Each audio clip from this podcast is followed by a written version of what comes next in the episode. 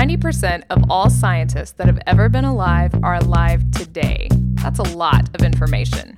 But don't panic, it's not an exact science. Hey, Shannon, how are you? Pretty good. My last final was done today. Now the slog of grading, which I know I complain about a lot, but I really hate it. yeah, it's it's a lot of work. And I refuse to do Scantrons because I don't think that helps people learn. So there we go. I will pay for it this weekend, and it'll be me and Netflix and my red pen. So. Show title right there. Exactly. but you're doing something much more exciting, right? Yeah, so I am in San Francisco. I'm actually sitting in a hotel room again. Uh, this is the second one in a row. It's been from a hotel room. Uh, so you'll probably hear lots of noise outside because there's sirens continuously in yeah. you know, streets right below. Uh, so I'm sitting here hand holding the mic uh, at the hotel desk.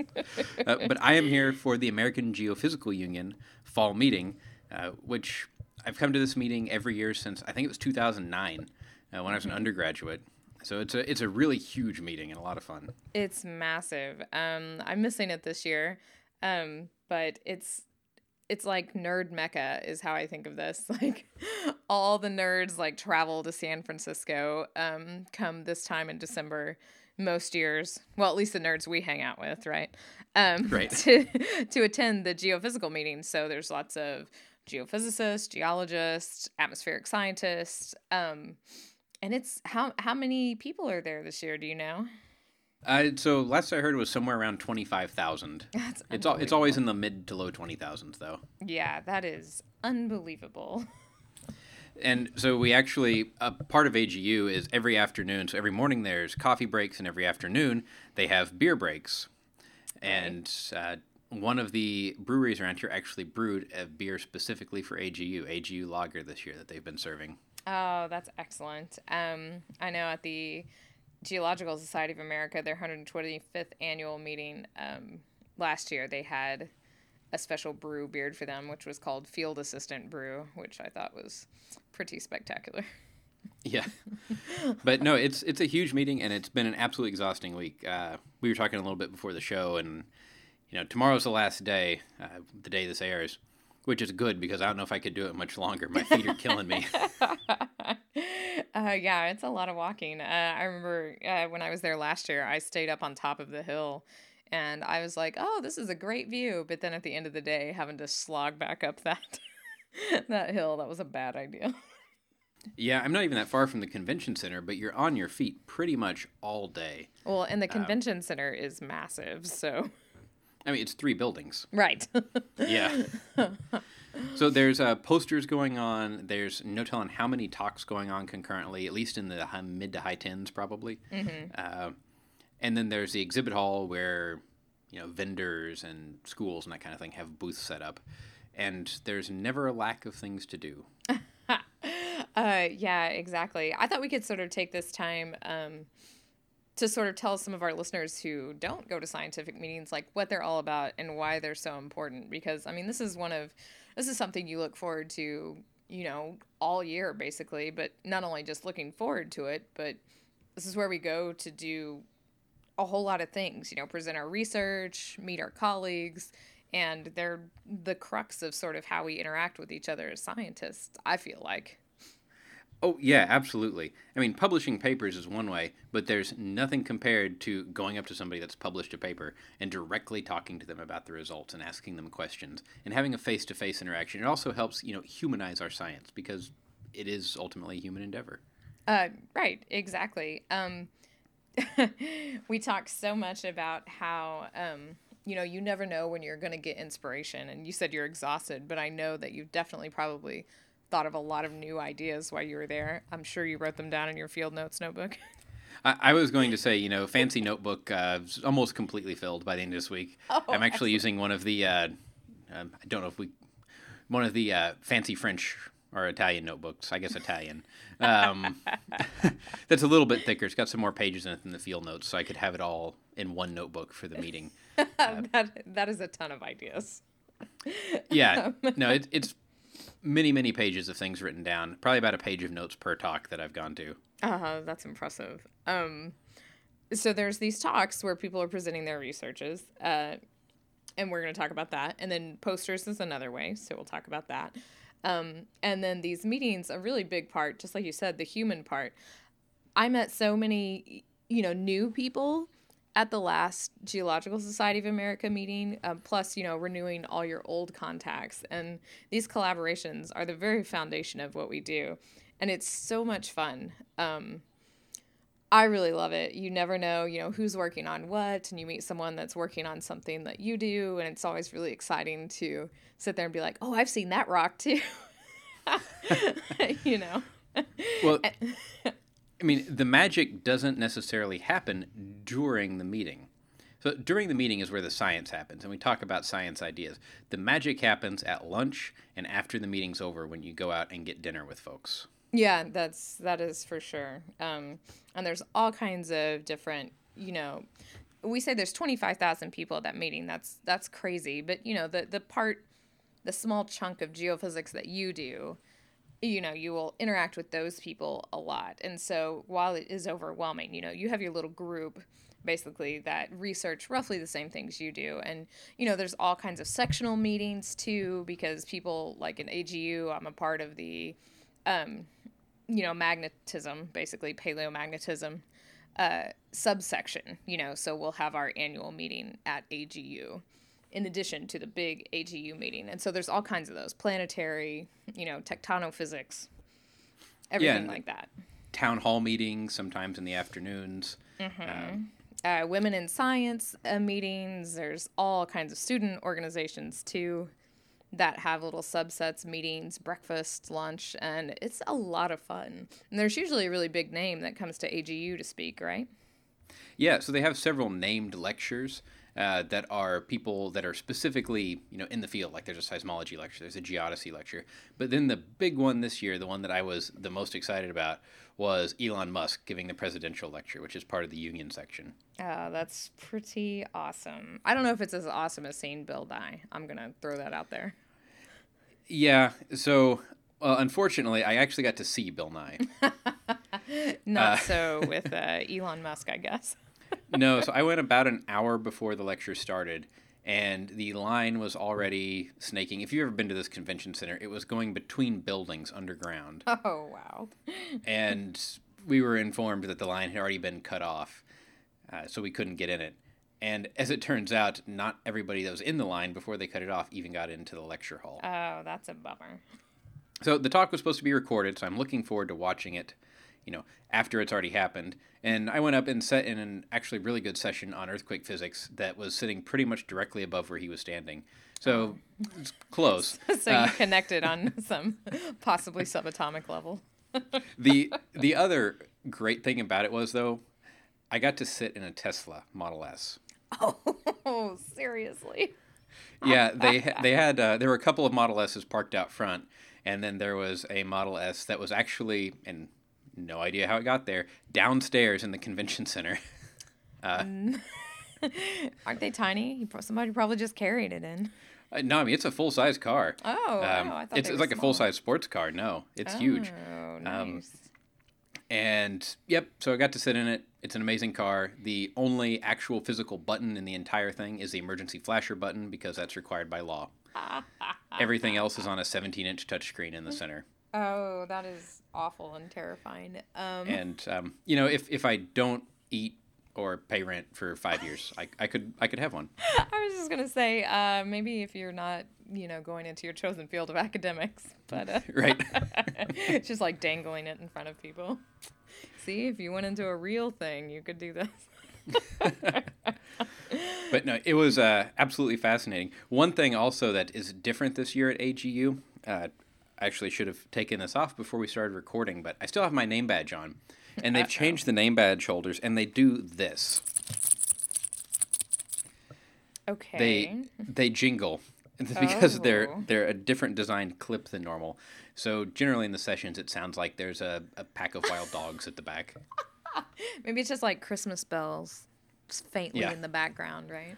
That's what they're. Yeah, exactly. Uh, that's weird. There's always the worst. I mean, you figure name badges we'd kind of have a handle on like what the best thing to do is but it seems like it's different every meeting. And this last meeting at gsa they didn't even hand out lanyards so you just yeah it's kind of disappointing. Huh. Yeah. Yeah.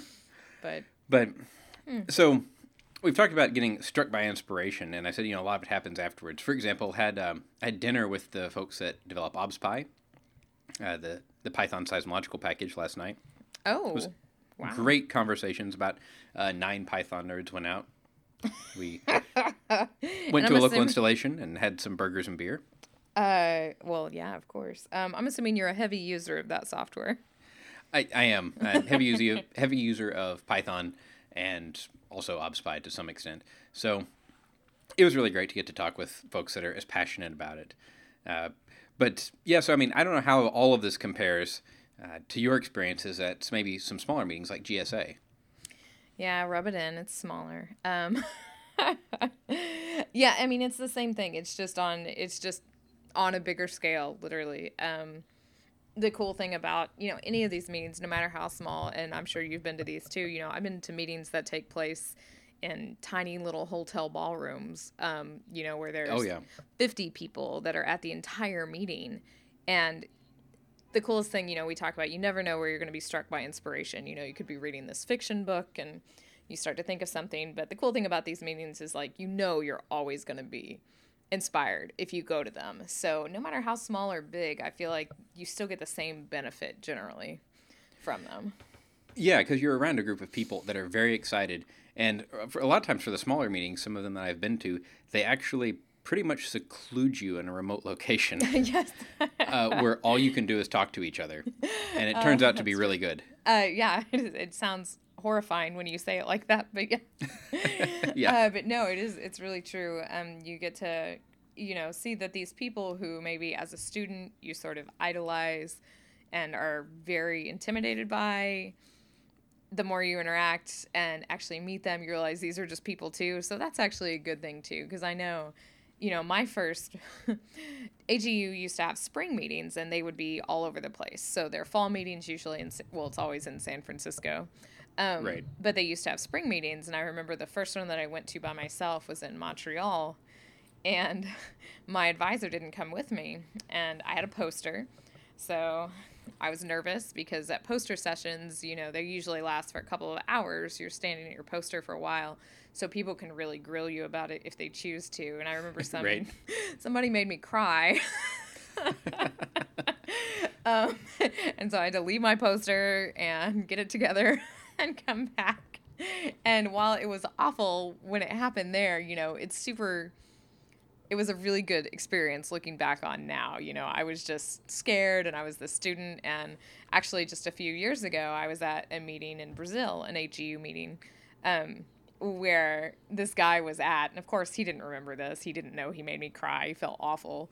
But, you know, as I interacted more, you realize these people are just people too. And, you know, while they are super brilliant, they're still humans. So it's oh, hard, yeah, I think, to remember that as a student. Um, so it's really important, I think, for students to attend these meetings. And I know a good percentage of the GSA attendees are generally students. I'm not sure about AGU. Yeah, I'm not sure about AGU either. We were talking about writing an article for their newspaper called EOS uh, about that, but it seems to be pretty hard to get the numbers. Uh, I'm sure mm-hmm. somebody has them, but finding that somebody in an organization as large as AGU isn't trivial. Uh, yes, yeah, that's for sure. Um, they have quite the uh, quite the mechanism behind the curtain I feel uh, like. oh yes, absolutely. I mean, it, I'm sure it's a, a, logistics nightmare to try to put a meeting like this together, but it really does help you see. I mean, there are people that this is the only time that I share a meal with them over the course of an entire year, but we may continue corresponding, you know, through Skype or email or whatever. But it really helps to be able to sit down, you know, shake their hand, draw on the same notebook, and just have that connection. Right. Right, exactly. Um, yeah, emails and Skype are great, and you know, Skype has really changed how we do science a lot. I think just because it's so much easier to access people. Um, but nothing compares. You're absolutely right to sitting down. You know, hopefully over an excellent microbrew that's local right. and talking about your science. Um, there's other stuff to do at these meetings too. So we've got, you know, basically talks and posters.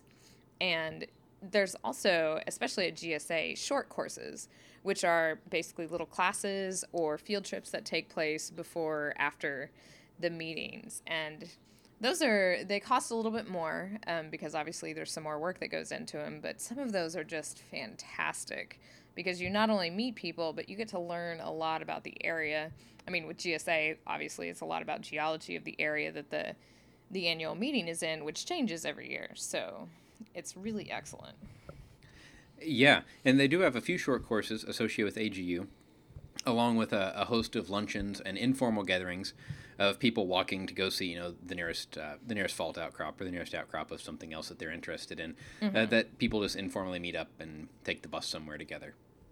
Uh, yeah, and those are, I mean, you can meet people on there too. This whole thing is like one big networking week, right? Um, so you can meet a lot of people that obviously share your same interest there too. Um, I made a great connection at GSA this year with um, one of my colleagues, he took a field course from these two professors that taught out in New Mexico. And New Mexico is one place that's close by, and I'm always looking for new field places for um, my students. And so it was great. Like after GSA, he put together this big Dropbox folder for us full of all his info. He was super great at sharing it. You know, we sat down and talked for quite some time and it's just like those are invaluable you know that could change the way that i teach my class just from this sort of chance meeting at um, at my poster during gsa so Oh yeah, I mean those those connections really do just happen everywhere. Or you see somebody that's working on something similar, and you know you get to have a, a really great conversation and find out that what you're doing has a lot in common and complements each other really well. Right, exactly, and you know just surfing it around in a journal, yeah, you could find that, but how much are you, you know, missing? Um, but so we keep talking about finding these people, but how do you find these people? Um, and I think it's really when you're presenting your research that sort of attracts people that are interested in what you do as well and helps to make these connections. And as we talked before, this could be in either poster or talk form. So for people who don't go to these meetings, you know, what does what does that mean? What does doing a poster or doing a talk mean? Well, so generally when you think of doing a talk, you think of something that's pretty long, right. uh, like a 45 minute normal colloquium or something. Here you have 12 minutes, and then there are three minutes for questions and speaker change, which means that folks generally go for about 14 and a half minutes. uh, they try to pack as much in there as they can, and there's not really any time for questions. Uh, I was going to say that half minute is really important actually because just like John said, you try to pack in as much as you can because you want to show, you know, as much of your research as possible, but then you still want to talk to people about it too. Yeah. And also there are generally at least here 8 of these talks in packets. So you have a couple hours and then a break for coffee or beer depending on whether it's morning or afternoon and then another 8 talks. So a total of 32 that you could go to in a row but generally you don't. You'll go to a session in the morning and then say go to their poster session in the afternoon on the same topic, but the people that did not give talks will give posters. Right, exactly. And I know you did this year, you chaired a session. I chaired a session my first time last year, um, which is really fun because you are the person who gets to sort of look at everybody's research um, from these abstracts that people have sent in, you know, months beforehand and choose, you know, this these people are going to give talks and then these people are going to be in the accompanying poster sessions and depending on the topic i mean you can have a full day of talks just these little just a morning or an afternoon session or i saw one on the colorado river last year that was two full days long in addition oh, wow. to the poster sessions yeah um, and then a lot of times they'll have talks that honor somebody usually somebody that's retiring and i've been to a lot of those in the last couple of years just because you know, there are people who've been my professors and things like this that are retiring, and they'll have sort of honorary talks where a bunch of their students will come and, you know, give presentations. And I always think those are really neat too. Yeah. And well, I will say that doing talks, I, I like it because one, I do enjoy doing public speaking. I mean, obviously we, we have a podcast. Uh, so I do enjoy that. And I like being able to you know, tinker with my slides, and then I have something that I can use again and again, basically, and in piece pieces of it anyway. Right. Uh, with the posters, you have this huge poster tube, and you take it on an airplane, and you put it in the bin, and then somebody takes their roller bag and proceeds to crush it, and then somebody else tries to fit their roller bag on top of that one, and it, it ends up being rough, and you have to manage this tube the whole time, and it takes a really long time to make a poster. Yes. Yeah. And in all aspects of posters take so much time. Um, obviously, I like to talk too, so talks are my favorite as well. I think they're a lot less work um, because posters, we've talked ad nauseum about what software we like to use, but it's a really big deal. That's why we talk so much about it. Um, and you have to learn that software and you have to get your figures just right. And even once you have everything set up, you go to print the stupid thing and something will be wrong. and oh, inevitably. Yeah, exactly. And it's like no one has a poster printer in their office right next to him. So, you know, you've had to lug your computer or your thumb drive down somewhere in some basement to print off this thing and then it's wrong and you got to go back and fix it and it is some computer awful. running Windows XP or something. hey, um I'm not gonna lie, that's how I printed mine off this year. Yeah, it was an ancient computer. Um, well, eh, but the thing about it, posters you interact with a lot more people. So a talk is 15 minutes, and then people come find you later if they remember and if they want. Yes. Uh, whereas a poster, I was standing at my poster from about 7:45 until 12:30. Yeah. And I was talking to people the entire time. I was exhausted, but I got so much feedback. Uh, it was another couple pages in my notebook because every time somebody says something, I was like, "Hold on, I'm going to write your name down and that down." Uh, yes, exactly. So that's the whenever I get assigned a poster and I wanted to talk, I try to, I try to think about that. Um, and actually, sort of, it's quite as you do your research. You know, you generally present on it more than once as your research progresses. And I often find it a little more. Well, I, I don't think it's better, but it's more useful to me if I do a poster early on in a research process because then you do get to talk to a lot of people and get a lot more ideas uh, as opposed to a talk where like John said, you basically have 14 and a half minutes and you're mostly talking the whole time. right. Um, so, so, you know, I try to sort of do posters first and evolve into talks. Um, I think it sort of helps. Um, speaking about the poster tube, too, we had a student that left a poster tube in an airport. Oh, no. yeah. um, which brings you to on site printing, which is ridiculous.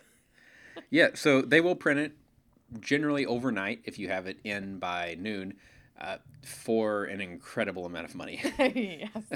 I mean, these things are expensive anyway. I mean, with our, you know, no labor costs, no markup, there's still, you know, $50 or so to print, 60 bucks um, generally. And so printing on site is, you know, three and four times that. Yeah, because you're talking about a piece of paper that's four feet wide and in feet long, with n being up to six for AGU. Uh, we had eight at GSA. Whoa. Yeah. yeah. that's big. You get to walk down that poster. yeah, you do. it's like uh, your entire, you know, life story plus all your research can fit on eight feet. But um. well, you know, I always feel bad about standing in front of my poster and blocking parts of it when there are a lot of people around. So maybe I should just put a person-shaped outline on part of it, and that'll be exactly where I stand. That's a good point. Uh, I like that. Um, I feel like one of the other, and I know you probably suffer from this too. Um, one of the other positives about a poster, though, is that once you step on the plane with it, you're finished. Like you're done with it. You don't have to worry about tweaking it all the way to the last minute like you would a talk. That's true. There have been a couple cases where I've wished I could correct gross oversights, such as you know a misspelling or something. Uh, that's true, but uh, it's also sort of liberating because it's the, you know, it is what it is. I feel like. So if you're not going to pay the cost to reprint, it just it is what it is, and there you go. Um, I've certainly strategically placed myself in front of misspellings before. right. so that's that's a one way you can overcome that. Yeah. Well, and I mean, so the other thing is, you're here at least at this conference for five full days plus anything that you did before. Uh, our group did the exploration station uh, public outreach activity the day before the conference, which we'll, we'll have to talk about some other time with some of the other group members. It was a lot of fun, but I've been here for you know I'll be here for seven days total, mm-hmm. and it's it's exhausting, and sometimes you have to play hooky for an afternoon. yeah, no matter how diehard you are, there's no way you can just consume science for you know 16 hours a day for seven days. Um, and this is why you should strategically choose your conferences based on their location. we should definitely strategically plan, you know, your sessions because there's not going to be something that you want to see every hour of every day, probably. Uh, probably. Yeah. They've been doing better about grouping things. And the app this year, I will say it's better. Uh, I was able to get my online schedule that I made on my computer to sync down to my iPad. Oh, nice. The search feature is still pretty awful, yeah. but it's better, so it helps plan the meeting out. And actually, this is the best use case I found for the Apple Watch so far. Is I can look down at my watch, tap the schedule thing, and it shows me exactly what room I need to be in next. Oh, and that's nice. just and that's not the AGU app. That's the AGU app putting things on my Apple Calendar. Ah, okay, that's that's quite good actually, because you don't have time yeah. sometimes to you know rummage through everything and try to find your phone and everything else and figure out where you are. So that's that's pretty awesome. Yeah, I mean you get your bag out and oh I need to get my laptop and then you try to get on the Wi-Fi and there's twenty thousand people on the Wi-Fi. Literally. yeah. Yeah. Yep. Exactly. Hmm, that's a that's a good point. Um, I know I usually don't. Uh, the GSA conference was in Vancouver last year, and the only part of Vancouver I saw was the walk from the hotel to the convention center. yes. Um, so this last time we were in Baltimore, and I made it a point to try to um, get out a little bit more, and so it was really cool. So we went and saw Edgar Allan Poe's grave. Um, that was really neat, and a lot of his sort of family family burial place, and you know tried to walk along the harbor some more, and so it's really important to do that too to take a break. Um, so that's always a plus about these meetings too. Anyway, no, so I I haven't done a very good job myself about getting away from this meeting because I've actually had a lot of meetings with other people. Uh, mm-hmm. I actually met with Steve Pestana, one of the research assistants from the Orbital Mechanics, and we had lunch together today. It was fantastic. Awesome. Uh, awesome. So Hi, Orbital Mechanics, folks. Uh, Sorry I couldn't be there. yeah, no, it was it was a lot of fun. Uh, but there's a lot to do here. I mean, I've gone out to Alcatraz in the past, go out to Fisherman's Wharf. Uh, there's a lot of shopping things and food things out there, uh, food in Chinatown, and yeah. just there's quite a few attractions around, really. Yeah, yeah. The San Francisco is area is quite rich in anything you would want to do. You know, we always try to at least get down to the, the wharf and you know ride a ride a trolley and do all that fun stuff. So um, those are always big pluses. Like I said, AGU, the AGU meeting of the Americas, which is every couple of years. You know, we went to Brazil, and that was just unparalleled. um, it was held at Foz de Iguaçu, which is one of the seven wonders of the world. Uh, the waterfalls there, so that was super awesome. Oh wow. Yeah. Well, in February, I'm going to be in Mexico for a slow slip conference, so we will get to try to do our first international recording. Ah, excellent. Yeah. That yeah. will be fun. Yeah. but no, so I mean, that's pretty much what's been going on at the AGU meeting. There's a lot of exciting science, but it's so field specific. I don't really feel like it's appropriate to talk about because I'm interested in slow earthquakes, but not many other people are. Not and, uh, you know, you could talk about paleomagnetism from other conferences, but they're also very narrow people, very narrow set of people interested in that. But we're a special breed, right? But I did give a talk this morning on podcasting that talked about our podcast and the orbital mechanics, and it was an incredible amount of fun. Had a, a great audience of educators and outreach specialists that were there and uh, thanks for anybody that listens that was there. I know I've talked to several people around the conference that have said, "Oh yeah, I, I do listen to your show," but um, it was impossible to tell who was there as as happens during these sessions. But it was a lot of fun, and I will try to put the uh, the slides and things somewhere. In, so in case you're interested, you can see them.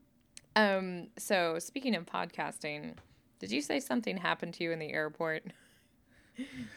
Oh yeah. So, um, as I mentioned, I have my Rode Podcaster microphone here. I'm holding it in my hands, and I put it in my Timbuk2 bag, my shoulder bag, and just went through the security line. And I saw my first bag come through, no problem. And then that bag came through, got pulled out, went back around, went back through, sat in there for a while, and then got put on the special little cart that's for additional screening. And uh, so, whose bag is this? It's mine.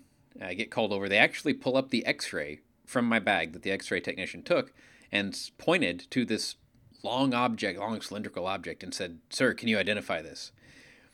And uh, I said, "Oh yeah." I said, "That's a microphone." And uh, the the security agent kind of laughed and said, "Oh, my bet was water filter." And wow. uh, the problem is this microphone is very heavy. If you've ever held one, uh, it's a pretty dense metal case, and the X-ray actually didn't penetrate, so it just was a big black blob on the X-ray. Oh wow, that's actually pretty interesting. Yeah. So they were right to be terrified, but it it caused me a minor delay, and I'm sure it will on the way back. Oh yeah. Um, well, I got I got called by name over the loudspeakers at the Inverness Airport in Scotland, and they made me open my bag and pull out a rock that was in it because they thought it was a dinosaur egg. So they wanted me to tell them about it. so always amazed. well, you know, out- outreach comes in the strangest of places. It's absolutely true. I talked to that lady about geology for 20 minutes there. you know, and I, I, saw somebody had tweeted a picture. Uh, there has been significant security here. I'm assuming because of the increased terror threat. Uh, but the San Francisco police have also been out, in addition to the security guards at the conference center and the uh, somebody had tweeted a picture of a San Francisco police officer drinking coffee, and they were explaining their poster to him, and they were saying oh. outreach can really happen anywhere. That's exceptional. Uh huh. How awesome! wow. Mm-hmm. But uh, yeah, so it's been a great meeting so far. Uh, I've talked to several people that I think would be excellent to have on the show. So hopefully we can have some guests after the mm-hmm. first of the year. Excellent. Uh, yeah, but if the interest of not getting too long, I know it's very late where you are because we're two hours apart now. Yeah. Uh, the wrong way. yeah. Neither one of us is allowed to move more than a time zone away from each other. right. Uh, yeah. So I guess we should move on to everybody's favorite segment of the show. And I have sound effects, courtesy AGU. Uh, Fun Paper Friday. That was not nearly as good as the cowbell. Well, you, you haven't found the cowbell yet. Uh, that's true. That's true. It's somewhere around here. Um, so what on what on earth did you find? this was a strange one. um, so I think this came across my desk last year because I, uh, my friend Stacy is super interested in plants, and we talk a lot about botany, and we read a lot of botany books. Like we couldn't get any nerdier, right? Um, right. But uh, it came came across it again in a National Geographic article, which we've linked in the show notes. And everybody loves mimosas, right? They're those, not the champagne and orange juice, but the plant. I mean, the, they're the they're the plant that does the the weird leaf curling thing, right? Right, exactly. So you know, plants are just these things that hang around, but mimosas are cool because when you touch them, you know, um, or do anything disturbing to it, it folds its little leaves in. Um, and it's a defensive gesture to protect itself basically from getting eaten right? Um, and so these sensitive mimosas you know instantly do this. And then um, whenever the whatever scary to the plant passes you know their little leaves unfurl and they go back to photosynthesizing as normal. Um, the best part of this link is the is the experimental apparatus which we will discuss here in a minute but um, so, well, and- so in addition to the actual paper, you linked in an article that's by Robert Krulwich, which is the one of the Radiolab co-hosts, and he actually drew a lot of stuff in this article. It's yeah. worth taking a look at, if for no other reason than to see hand drawings. Uh, yes, exactly. um, it's spectacular, and you have to keep watching it, as will you'll find out here in a minute when we talk about it. Um, so basically, well, it's an exceptional article because it starts out saying uh, there's this plant I heard about that had a really bad afternoon a few years ago. um, so these researchers have taken these mimosa plants and basically tried to figure out, you know, whether they can learn behavior. Because obviously that's a huge thing for animal studies, right? We do that all the time. Um, and the paper is titled Experience Teaches Plants to Learn Faster and Forget Slower in Environments Where It Matters. Well, but this seems, at, at, least at first glance, when you first told me what this paper was about when you sent it, uh, I thought this is crazy. Plants don't have brains; they don't have any way to remember. There's no real neural connection. They're a bunch of cells squished together that are basically robots. Mm-hmm. And biologists, mm, you know where to send the hate mail.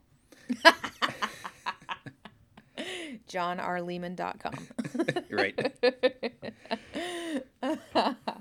um, but it's not true. No, not at all. And this is this turned out to be really fascinating. So hold off on sending those emails just yet.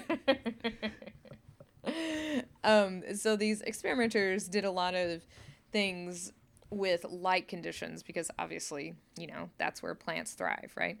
Um, and so they stressed out mimosas plants by doing, you know, dark rooms and then you know slightly increase in light but that's not the part we're going to talk about because that's not the cool part that is um, illustrated. Um, but what they did to this mimosa is they made this little apparatus and they dropped him. It's only six inches like he's in a little pot and they dropped him about six inches.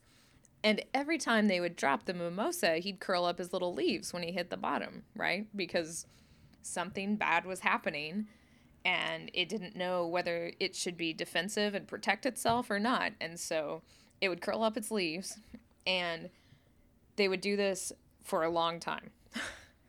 and it's, this is uh, this is where Robert Krulwich has his hand drawn things that are made into gifs in that article that are great. Oh, yeah, it's spectacular. Um, so they did this for a long time, and every time the mimosa would curl itself up until and you know this is not like dropping it where potting soil is flying everywhere. Like it's the plant wasn't actually being harmed at all. And so after the plant learned that it wasn't being harmed it would not curl up its leaves defensively anymore. And my first reaction to that was oh well this is just whatever chemical mechanism causes the leaves to curl is out of out of reactance. It's exactly. it's just not going to work. And if you let it sit for a while, same exact behavior was was my guess, and I was wrong. exactly. Yes. Exactly. I think that's. I think that's what everyone reading this would assume. I mean, I guess if you think about these sort of things, is that well, yeah, it's used up its reactor, and so, you know, whatever. But that's not true because they could immediately, um, expose the plant to a stimulus, and it would curl up.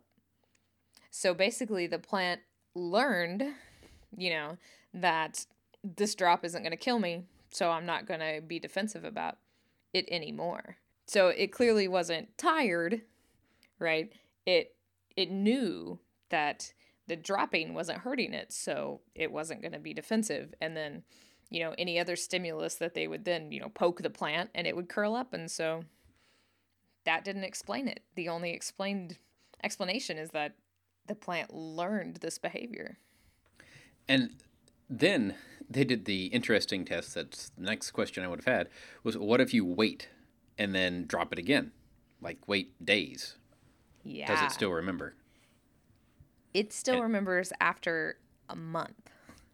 Yeah. um, I thought this was interesting too because the researcher noted that bees forget what they've discovered in just a few days. Right. And this mimosa plant, a month later, you could drop it and it still would not curl up. which which is amazing because this is something that we would normally associate with an animal, right? Learned behavior. Uh, right, exactly. And, you know, we're not biologists, clearly, but um, a lot of the verbiage in this paper, you know, you could replace the word plant with animal because they're talking about, you know, habituation. So the plant getting used to the stimulus and learning from it and later recognizing it.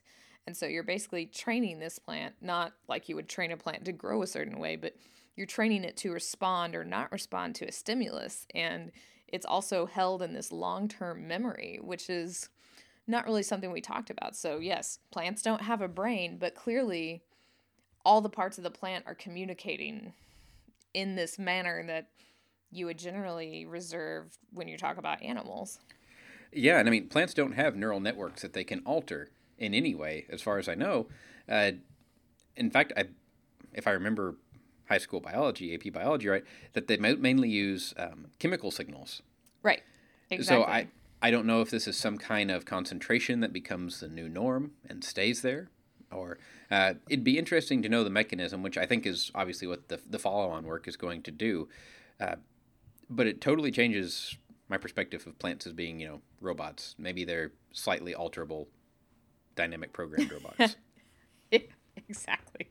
Um, taking that whole, yeah, you know, requirement of a brain to learn things away is certainly challenges how I, not just us who don't study these things, but clearly people that do study them, it challenges how they how they view it too. So it's uh, it's kind of neat. I thought um, it's a little weird, and obviously those great uh, gifs are the highlight. right. um, so yeah, I thought we'd step out of our physical science, uh, hard physical science world, and go towards some living things for this fun paper. Yeah, no, I think it was a it was a great find, and it's another thing that stuff like this that may sound a little bit crazy, uh, but then gets proved out is why we come to conferences like this to hear yeah, about it. Exactly.